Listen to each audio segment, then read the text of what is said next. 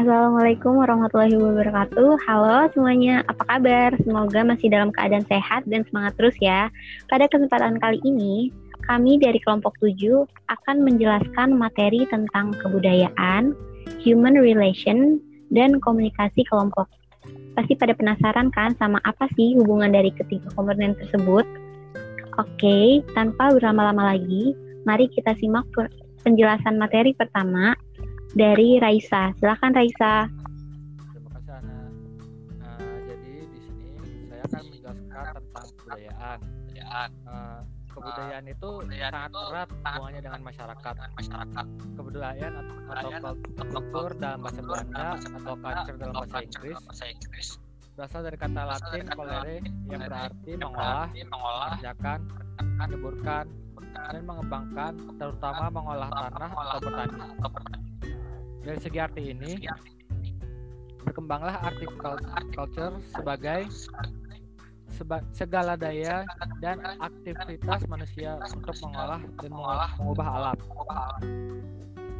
Da, dilihat dari sudut bahasa Indonesia, kata kebudayaan berasal dari kata Sanskerta yaitu budya yang merupakan bentuk jamak dari kata budi yang berarti budi atau akal. Kebudayaan diartikan sebagai hal-hal yang bersangkutan dengan budi atau akal, sedangkan kata budaya merupakan perkembangan majemuk dari budi, budi daya yang berarti daya dari budi, sehingga budaya yang berarti daya dari budi yang berupa cipta, karsa, dan dalam dan rasa. Dalam disiplin ilmu antropologi budaya, kebudayaan dan budaya itu artinya sama saja. Nah, selanjutnya saya akan menjelaskan sifat kebudayaan. Sifat-sifat kebudayaan ini ada tiga, yaitu yang pertama ada adaptif, adaptif, integratif, dan dinamis.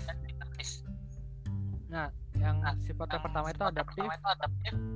Dalam banyak kebudayaan yang bertahan dan berkembang, terbukti bahwa kebiasaan yang dimiliki oleh masyarakat disesuaikan dan kebutuhan tertentu di lingkungannya. Uh, ya, hal ini menunjukkan bahwa kebudayaan itu uh, uh, terus terpakai terpakai uh, sepanjang waktu sepanjang jalan waktu, gitu. jalan gitu. Uh, terus yang kedua terus yang kedua uh, sifat uh, kebudayaan itu yang kedua integratif, yang kedua integratif uh, kebudayaan uh, kebudayaan bersifat itu artinya kebudayaan, kebudayaan memadukan semua unsur dan sifat-sifatnya menjadi satu bukan sebuah sebuah kebiasaan yang kebiasaan yang secara secara secara cakap-cakap saja. saja karena itulah karena itulah yang dimiliki dalam, suatu kebudayaan, kebudayaan tidak dapat dapat dengan mudah dimasukkan ke dalam kebudayaan dalam lain. kebudayaan lain. Uh, uh, jadi integratifnya itu sendiri kebudayaan kebudayaan bak, uh, bakal menyatu dari menyatu dari kebudayaan yang sudah ada sebelumnya. Sudah ada sebelumnya. Lalu yang ketiga, ada dinamis. Kebudayaan itu selalu kebudayaan berubah. itu selalu berubah perubahan kebudayaan perubahan kebudayaan disebabkan karena sifat dari kebudayaan sendiri yang sangat dinamis terus bergerak terus bergerak mengikuti dinamika kehidupan sosial budaya masyarakat dinamika kehidupan sosial budaya budaya jadi sebagai akibat dari interaksi manusia dengan lingkungan sekitar penafsiran penafsiran atau interpretasi yang berubah yang berubah dan nilai-nilai sosial budaya yang berlaku yang berlaku selanjutnya materi akan dipaparkan oleh Hananida. oleh Hananida. Oke, baik. Uh, jadi saya akan melanjutkan masih tentang materi budaya. Saya akan menjelaskan tentang komponen kebudayaan atau unsur-unsur kebudayaan. Seperti yang kita ketahui, unsur merupakan bagian terkecil dari suatu benda.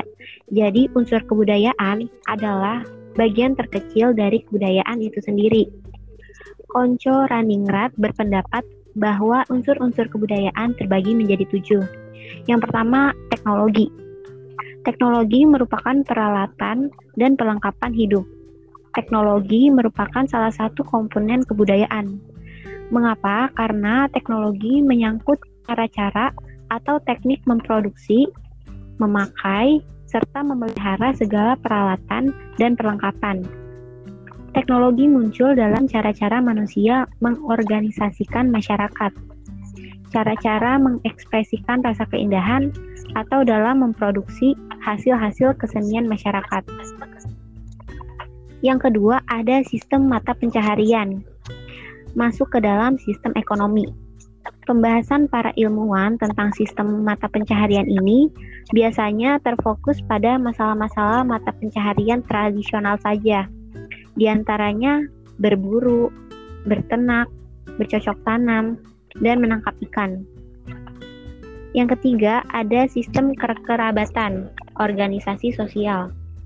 Sistem ini merupakan bagian yang sangat penting dalam struktur sosial. Mayer Ford mengemukakan bahwa sistem kekerabatan suatu masyarakat dapat dipergunakan untuk menggambarkan struktur sosial dari masyarakat yang dipergunakan untuk kegiatan sosial. Jadi, uh, kekerabatan itu bisa muncul dari keluarga yang memiliki hubungan darah atau hubungan perkawinan. Yang keempat, ada bahasa. Bahasa adalah alat atau perwujudan budaya yang digunakan manusia untuk saling berkomunikasi atau berhubungan, baik lewat tulisan, lisan, ataupun gerakan. Melalui bahasa, manusia dapat menyesuaikan diri dengan adat istiadat, tingkah laku, tata kerama, dan sekaligus mudah membaurkan dirinya dalam segala bentuk masyarakat. Yang kelima ada kesenian. Sebagai makhluk yang mempunyai cita rasa tinggi, manusia memiliki berbagai corak kesenian, mulai dari yang sederhana hingga yang kompleks. Kesenian adalah karya manusia yang mengacu pada nilai keindahan atau estetika yang berasal dari ekspresi hasrat manusia akan keindahan untuk dinikmati oleh mata ataupun telinga, seperti seni tari, seni musik, seni rupa, dan lain-lain. Yang keenam, ada sistem kepercayaan atau religi. Sistem kepercayaan sering kali diartikan sebagai agama. Ada kalanya sistem kepercayaan diartikan pula sebagai keyakinan, adanya penguasa tertinggi dalam sistem jagat raya ini yang mengendalikan manusia dan sebagai salah satu bagian jagat raya. Yang terakhir ada sistem pengetahuan. Secara sederhana, pengetahuan adalah segala sesuatu yang diketahui manusia tentang benda, sifat, keadaan, dan harapan-harapan mereka memperoleh pengetahuan. Selanjutnya, saya akan menjelaskan tentang konteks kebudayaan. Karakteristik kebudayaan yang dapat disimpulkan oleh Richard dan Fred itu ada enam. Yang pertama pelajaran, yang kedua berbagi, yang ketiga akumulasi, yang keempat simbolis, kelima pola, dan yang keenam adaptif. Oke, pemaparan selanjutnya akan disampaikan oleh Hamida. Baik, selanjutnya saya akan masuk ke materi komunikasi kelompok. Sebelumnya, saya akan menjelaskan terlebih dahulu apa itu yang dimaksud dengan kelompok. Menurut beberapa ahli, ada beberapa ahli mengemukakan uh, apa itu arti kelompok. Menurut Mulyana, kelompok adalah sekumpulan orang untuk mempunyai tujuan bersama yang berinteraksi satu dengan lain untuk mencapai tujuan bersama, mengenal satu dengan yang lain, dan memandang mereka sebagai bagian dari kelompok tersebut.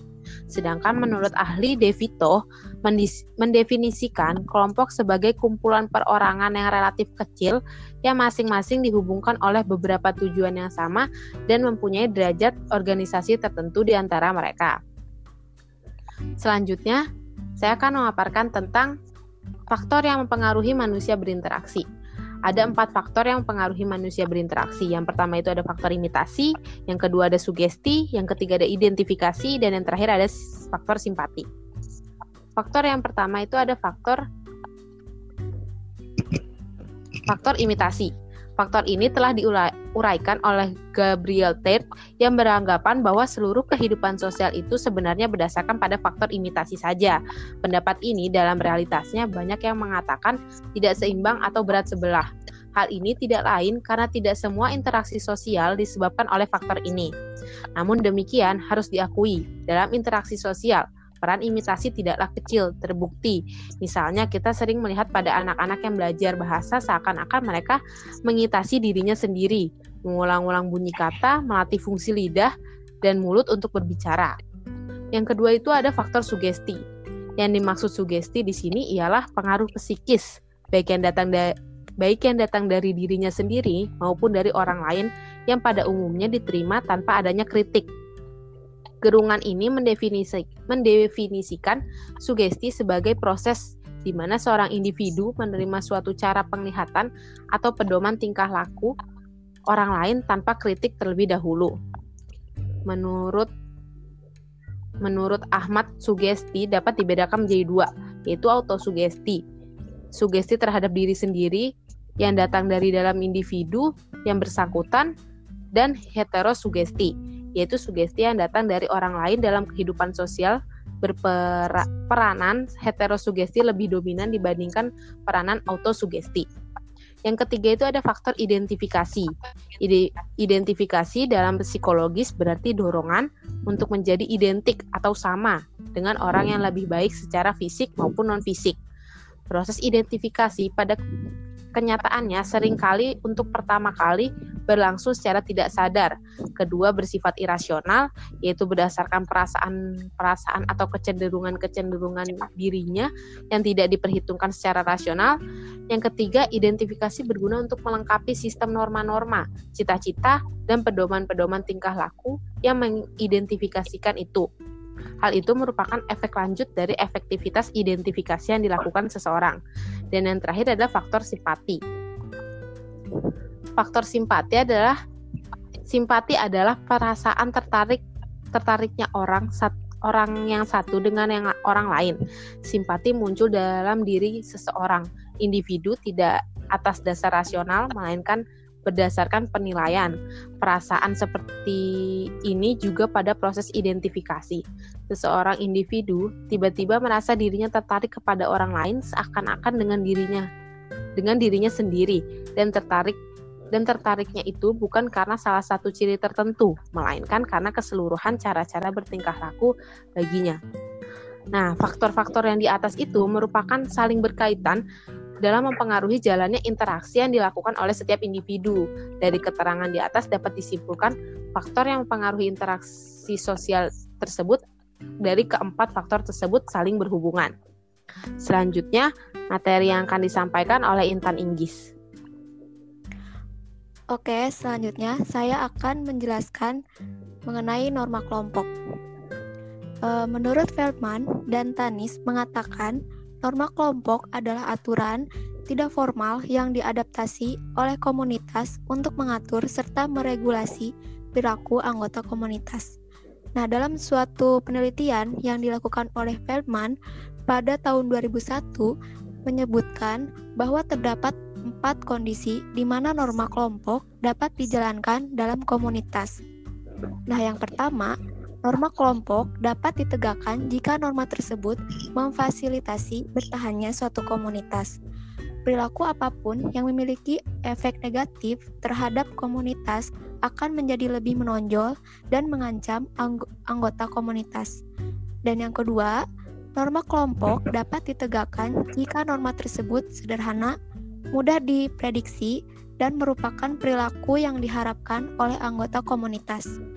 Yang ketiga, Norma kelompok ditegakkan ketika norma tersebut membantu komunitas menghindari masalah interpersonal yang memalukan. Dan yang terakhir, keempat, norma kelompok ditegakkan jika norma tersebut mengantarkan nilai komunitas dan membuat perbedaan yang jelas pada komunitas. Selanjutnya, saya akan menjelaskan macam-macam kelompok sosial. Berdasarkan interaksi sosial, agar ada pembagian tugas struktur dan norma yang ada, kelompok sosial dapat dibagi menjadi beberapa macam, uh, yaitu pertama, kelompok primer. Nah, kelompok primer ini merupakan kelompok yang di dalamnya terjadi interaksi sosial, yang anggotanya saling mengenal dan berhubungan erat dalam kehidupan. Sedangkan menurut George, kelompok primer merupakan sejumlah orang yang terdiri dari beberapa orang yang berkomunikasi dengan lainnya. sehingga setiap orang mampu berkomunikasi secara langsung atau bertatap muka tanpa melalui perantara, misalnya keluarga, kawan sepermainan, kelompok, agama, dan lain-lain. Yang kedua, eh, kelompok sekunder. Jika interaksi sosial terjadi secara tidak langsung, berjauhan, dan sifatnya kurang kekeluargaan, hubungan yang terjadi biasanya bersifat lebih objektif. Misalnya, partai politik, perhimpunan serikat kerja, dan lain-lain. Yang ketiga, kelompok formal. Pada kelompok ini ditandai dengan adanya peraturan atau anggaran dasar dan anggaran rumah tangga yang ada. Anggota, anggota dalam kelompok formal ini diangkat oleh organisasi. Contohnya, eh, semua perkumpulan yang memiliki anggaran dasar dan anggaran rumah tangga. Dan yang terakhir, ada kelompok informal. Nah, kelompok informal merupakan suatu kelompok yang tumbuh dari proses interaksi, daya tarik, dan kebutuhan-kebutuhan seseorang. Keanggotaan kelompok biasanya tidak teratur dan keanggotaan ditentukan oleh daya tarik bersama dari individu dan kelompok-kelompok. Uh, kelompok informal juga terjadi dalam pembagian tugas yang jelas tetapi bersifat informal dan hanya berdasarkan kekeluargaan dan simpati misalnya kelompok arisan dan sebagainya. Baik, terima kasih Intan dan teman-teman. Jadi, dari pemaparan tadi dapat ditarik kesimpulan bahwa ketika seseorang individu mulai berbaur dengan masyarakat, maka nilai-nilai budaya sudah mulai diadopsi dalam kehidupannya. Di sini dapat terlihat bahwa hubungan antara human relation maupun komunikasi kelompok tak luput dari peran budaya. Terima kasih telah mendengarkan pemaparan dari kelompok kami pada podcast kali ini. Kurang lebihnya mohon maaf. Wassalamualaikum warahmatullahi wabarakatuh. Terima kasih.